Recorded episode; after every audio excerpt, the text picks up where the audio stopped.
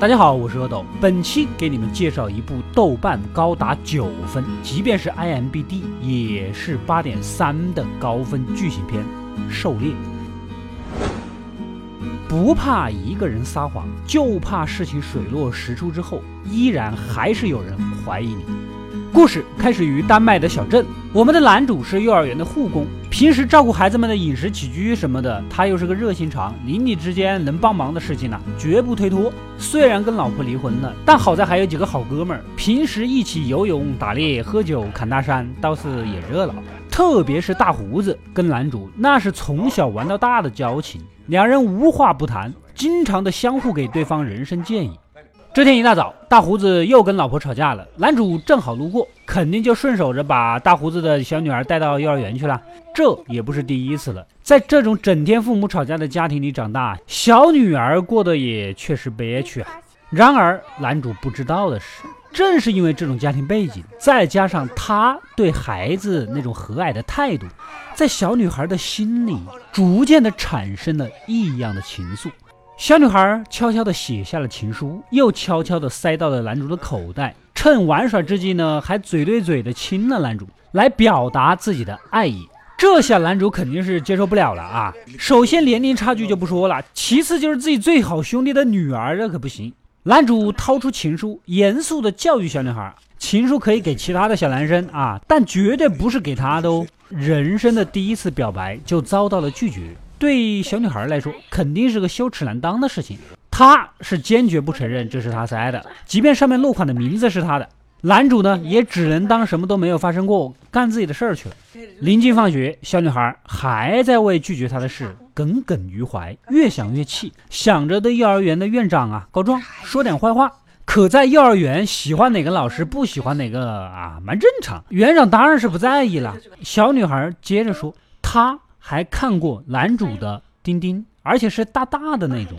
其实啊，早前小女孩她哥一个基友逗她玩，给她看过这种 AV 画面，所以她略有印象而已。这么一说，园长认真了。按理说，一个四五岁的小女孩不可能无缘无故瞎说这种事情，而且还知道又大又硬这么个细节，在他看来，那就只有可能真的发生过。女园长一把年纪了，本来就非常 敏感。啊，不对，我说的是情绪敏感。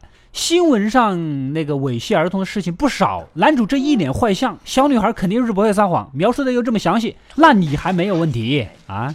左思右想的，到了周一，女园长啊决定跟男主摊牌，有个孩子举报你猥亵了他，但是我不能告诉你他是谁，你先回去休息几天吧。男主惊呆了，自己照顾孩子尽职尽责，谁会诬陷他呢？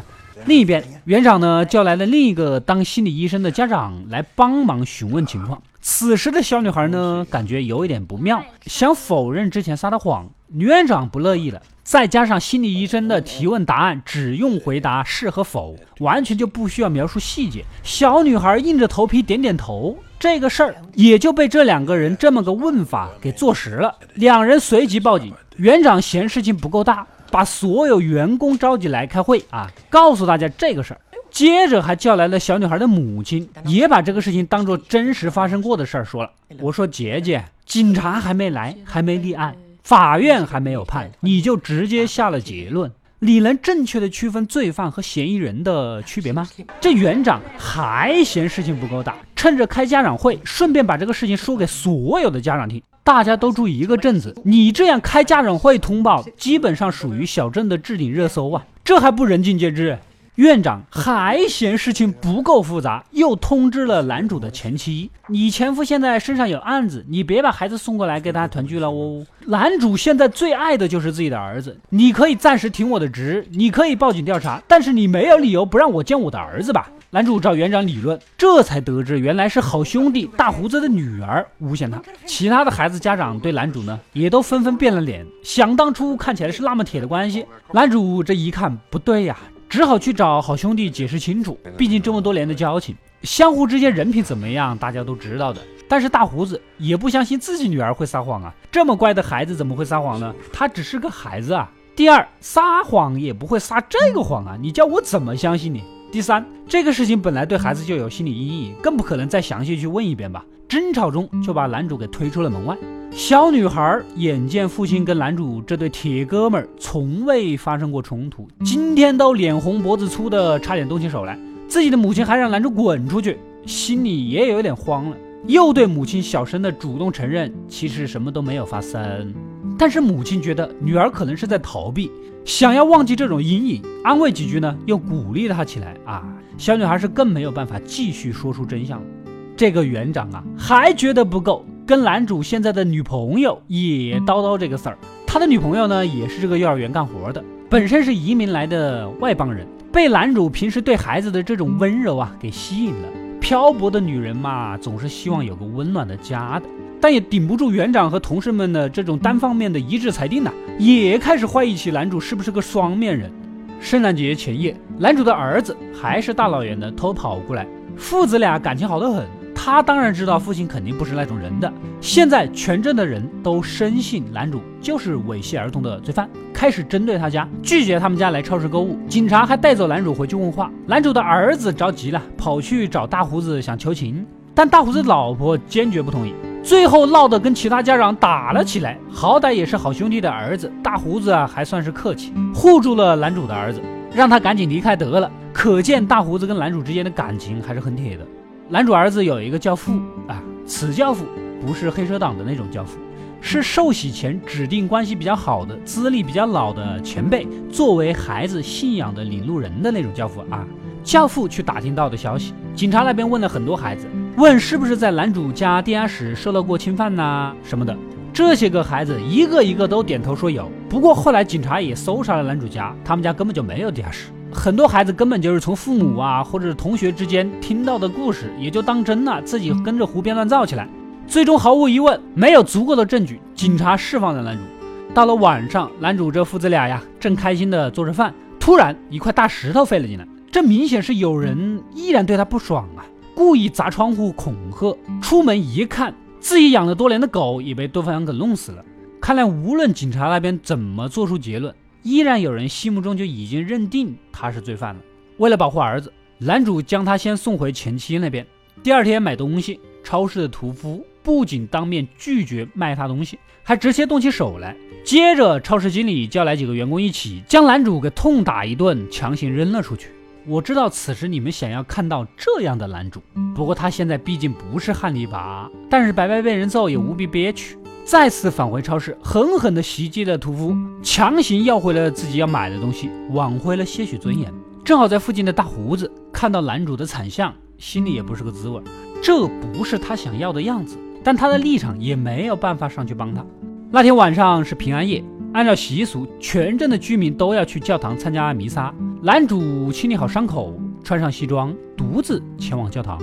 他坐落的那一排呀，旁人是唯恐避之不及。大家都不敢相信，他现在还有脸出现在这里这样一个神圣的地方。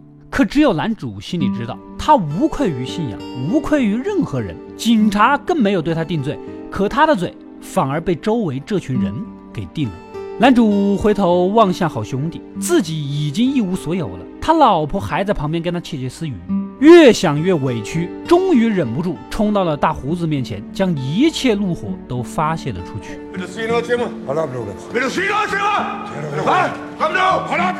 当晚，大胡子的内心久久不能平静，他分明从男主的眼神中看到的是无辜。大胡子坐在女儿的床边，感叹着年轻时候跟男主的那些友谊。小女儿啊，终于忍不住了，小声承认是他撒了谎，男主什么都没有做。而大胡子也没有惊讶，在他的心里，也许早就倾向于相信这个好兄弟了，只是心里的那道坎始终是过不去。大胡子带着食物和酒来到男主的家，果然他饥肠辘辘地躺在这儿。现在的情况，别说是朋友了，连卖给他吃的的人都没有。而别的家庭是一群人手牵手围着圣诞树欢唱，他们俩面面相对，静静地坐在黑暗中，心结。已经在两人心中悄然解开了。一年以后的今天是男主儿子的成人礼，而男主呢，似乎已经恢复了名誉，与女朋友呢也重归于好，跟镇上的人呢也化解了干戈，大家纷纷来给男主的儿子庆祝。在欢庆会上，大胡子的女儿羞愧的不敢凑近，男主呢主动打起了招呼，以前都是他抱着小女孩走过有线条的地板啊，稍许犹豫，男主依然是决定将她抱起，像往常一样，在他的心里，小女孩只是撒了谎，而真正伤害他的反而是那些大人。成人礼的狩猎活动呢就要开始了，男主独自在森林里寻找猎物，突然一发子弹贴面而过，差点就击中了他。循着枪声看过去，一个人手持猎枪站在阳光下。他的周遭根本就没有动物，基本上枪口就是对着男主来的。这个枪手被发现后仓皇逃去。显然呢，无论做出怎么样的辩解，无论是得出了一切清白的结论，依然有人更愿意相信他就是罪犯。这就像是一张白纸，当他被铅笔弄脏后，永远都回不到了当初的洁白。他也就像是猎物一样，当被人当成了猎物，就永远不缺要猎杀他的人。故事到这里就结束了。本片剧情并不复杂，无非就是小女孩撒谎诬陷，最后水落石出的故事，甚至都没有找线索破案的情节，全靠小女孩一张嘴啊！这也就带出了现实中一个很大的问题：当我们认知小孩子是最天真无邪的时候，往往事情却相反。本片的演员找得非常好，小女孩一脸的天真浪漫，没人相信她会撒谎。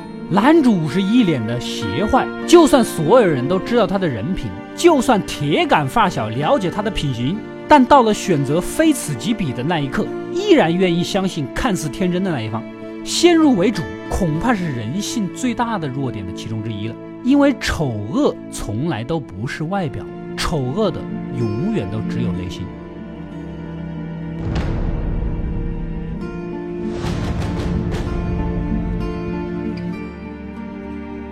我是阿斗，一个让你沉迷于故事的讲述者，浓缩电影精华又不失它本来的魅力。扫描二维码添加我的微信号，除了能第一时间收到更新，更有独家解读的视频等待你的发掘。扫描它，然后带走我。